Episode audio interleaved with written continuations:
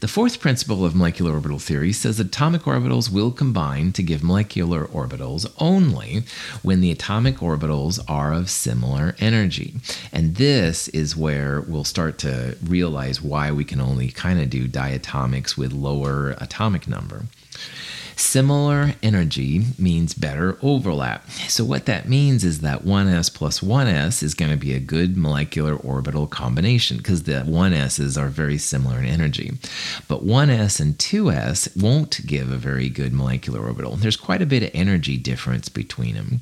So, 2s plus 2s is good, just like 2p plus 2p would be good, but 2s plus 2p wouldn't be very good. 3s plus 2s wouldn't be very good. As you get to bigger atoms, the higher orbitals begin to mix. So, like 3d and 4s are pretty close in energy, actually. They'll start to mix together. And the, comp- the molecular orbital diagrams get very complicated. Not only do you have more molecular orbitals to deal with, but you start having 3D and 4s mixing with another atom's 3D and 4s orbitals. So it can get pretty crazy. And that's why in this class, we're just going to look at things up to dineon, because up to dineon, 1s only interacts with 1s, and 2s only interacts with 2s, and 2p only interacts with 2p. If you wanted to do, say, chlorine with 3p, well, 3p and 3s mixes a little bit, and 3p and 4s mixes a little bit. The orbital m- mixing gets a little bit more complicated. So, again, this is where the TI 2000 one day will take care of this, but in the meantime, we're stuck with simpler examples. So, what combination of atomic orbitals would you expect to create the best molecular orbitals? All right. And again, you want to try and pick the ones which are closest to each other as possible. So, 1s and 2p? No, I don't think so. 2p and 3p? Probably not. But 3d and 3d, i.e., two that are the same, that's going to be a pretty good combination. Now, it's not that 3d won't mix with 4s or something like that, but the best mix mixing will be when they're like orbitals, 3D and 3D, just like 1s and 1s, etc. Uh, pretty cool. The last one there, E, 5G. Um, chemists are close to getting to a 5G atomic orbital. Uh, we're right now on the periodic table up to about 118. One day, if we get to 121 protons, that would be an uh, atomic orbital that involves some 5G. So I throw in 5G jokes once in a while, even though we're not really there cheesy instructor tricks. So let's build the dilithium molecule. Now, dilithium is kind of special to me because, as I've talked about more than once, I'm afraid, I really like Star Trek. And dilithium was the substance that supposedly allowed the warp drive of Star Trek to work so they could go different places in no time at all. Dilithium in the real world is a compound that can be made, but so far it has no applications to warp di- drive theory. Darn it! But anyway, I digress dilithium is actually a molecule that can happen. So let's look at this picture here on the left of di- dilithium itself. The far left is a lithium atom, 1s2, 2s1. The far right is a di- is a lithium atom, another 1s2, 2s1. And in the middle right here is the mixing of the molecular orbitals. Now the bottom part is the sigma 1s and sigma star 1s that we saw for hydrogen, no problem. But the top top part now is essentially a copycat of that one, where we have a sigma 2s bonding underneath and a sigma star 2s anti bonding on top. Now, the 1s interactions for dilithium, you have just as many bonding as you have anti bonding. So the 1s interactions, there's no bonding going along. Those are essentially like lone pairs on the lithium, they're not interacting with the dilithium molecule. But the quote unquote exciting part happens in the top. You've got two bonding electrons in sigma 1s and no anti bonding electrons in the sigma star 1s. Notice you've got more bonding than anti bonding electrons. That means you should have a good molecule. But let's compare it. Let's figure out the bond order 1 half parentheses bonding minus anti bonding. So there's two bonding here, and there's two bonding right there. So that's the four bonding electrons. And then right there are the two anti bonding electrons. This one up here is empty. So one half parentheses, four minus two, one bond order. It's going to be stable. Now, you could have also figured out bond order by just looking at the top orbital interaction. So let's only look at this part right here.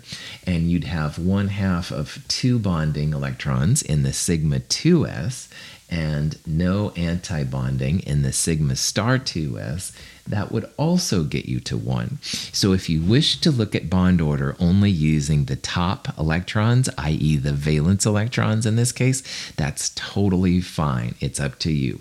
You can either do the whole molecule or just the top ones. Your call.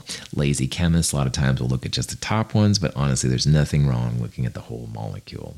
Would you expect diberyllium to exist? Now, beryllium has one more electron than lithium. So, beryllium would be a 1s2, 2s2. And if you're going to have diberyllium, you'd have 2s2 on the left and 2s2 on the right. And those extra two electrons would end up in the sigma star 2s orbital. So diberyllium we would not expect to exist. It would be 1 half parentheses 4 minus 4 or 1 half parentheses 2 minus 2, depending on which orbitals you looked at. It's going to have a bond order of 0. If you have just as many bonding as anti-bonding electrons, there's not going to be any stabilization in the molecule and it shouldn't happen. The next atoms that could make molecular orbitals involve p orbitals. So, for example, boron is after beryllium. Uh, boron is 1s2, 2s2, 2p1. And when it comes to the p orbital interaction, there's it's really cool. So you have three 2p orbitals from the first atom and three 2p orbitals from the second atom. You're going to end up with six total molecular orbitals. And it's kind of cool. So we're going to see some cool kind of pictures here. The two p orbitals, first of all, will create two sigma molecular orbitals, and the other p orbitals will create pi molecular bonds. So we're going to have sigma bonds and pi bonds when it comes to the 2p interaction. It's kind of cool. And of the four pi bonds, two of them will be bonding, two of them will be anti bonding. We'll call them pi and pi star. Just like the two sigmas, one would be a sigma bonding and one would be an anti bonding sigma. But there's a little bit of a catch when it comes to the two p's. There's two different orbital diagrams we're going to be looking at. The first diagram we're going to look at is if you have a boron, carbon, or a nitrogen. And sometimes I think about this as the NBC diagrams. Uh, NBC, of course, analogous to the TV network NBC. But anyway, that's just what works for me. If you have a BCN or NBC, notice the picture down here showing the 2p interactions. Um, the 1s's would be down here. They're filled and boring, so not that exciting. And the 2s's, you can see right above it, bonding and anti bonding are both filled, also not very exciting. The BCN orbitals, the pi's are lowest, followed by the sigma then the pi star, and then the sigma star. So the pi's get filled in first, and then the sigma, then the pi star, sigma star. I'm going to refer to this sometimes as a 2 1 2 1 diagram because the two pi's are filled in first, followed by the 1 sigma, then the 2 pi star, then the 1 sigma star. So for diboron B2, boron is 1s2, 2s2, 2p1.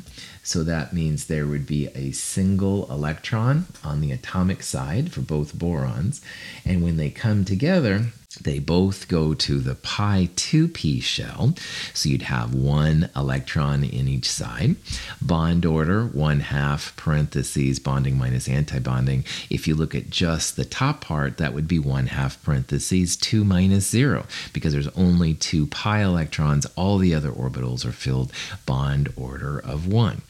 So if you have B2, like this one, or N2, or C2, something with B, C, and N in it, then you're going to use this 2 1 2 1 diagram there's a there's a handout about this and stuff in the companion. Uh, you can look it up and stuff and see. However, remember that in the 2p uh, set there on the periodic table, B, C, and N are just the first three. The other three elements are oxygen, fluorine, and neon. So if you have O, F, and Ne, which I will sometimes abbreviate as phone, which is very cheesy, but F O N E kind of sounds like phone. And of course, we all have phones these days, blah, blah, blah. Anyway, this creates what I'm going to also refer to as the one, two, two, one diagram. So if you look at this part here to the left of the line I've drawn, the sigma 2p is now lower than the 2 pi 2p's. In the last picture, the pi's were lower than the sigma, so it was the 2 pi's followed by the 1 sigma, then the 2 pi star, and the 1 sigma star. That's why it was the 2121. This one is a 1221. The sigma is first, the 1 sigma, followed by the 2 pi's, then the two pi stars then the one sigma star. So these types of uh, interactions, which are for O2 and F2 and Ne2, which is possible, you want to use the 1 2 2 1 configuration instead of the 2 1 2 1. The bonding orbitals are trading places, but the anti bonding orbitals stay in the same spots. It's only the bonding ones that uh, kind of make a difference here. This is a picture of dioxygen, O2. And notice how sigma 2p is the first, then pi 2p, then pi star 2p, then sigma star. That's the 1, 2, 2, 1, again for this one. So on this diagram, oxygen is a 2p4. The whole oxygen, remember, was 1s2, 2s2, 2p4. So that means that on each atomic side, you would have 1, two, three, and four. And I'll do it for the other one too. One, two, three, and four. So you have eight electrons to put in the middle. The first two electrons go to the sigma 2p. The next two would go individually to the pi 2p. The next two would pair up the pi 2p. And the last two electrons, one in their each in their own box, pi star 2p. So bond order here, 1 half parentheses, and if you're looking at just the 2p, 6 minus 2, that's the bond order of 2. This is going to be a molecule that exists. And since you've been breathing oxygen while you're watching this video, that's probably a good thing. Woohoo! Yeah, go oxygen. Oxygen is absolutely stable, which is cool. Uh, punchline here is that when you get to the boron through neon diatomics, you've got to realize that there's a change that happens between the NBC and the FONEs. And the difference is this is the bonding orbitals, all right? It's a 2121 when you get the NBCs, and on these guys, the OFNEs, it's a 1221, sigma first, then pi, etc., etc.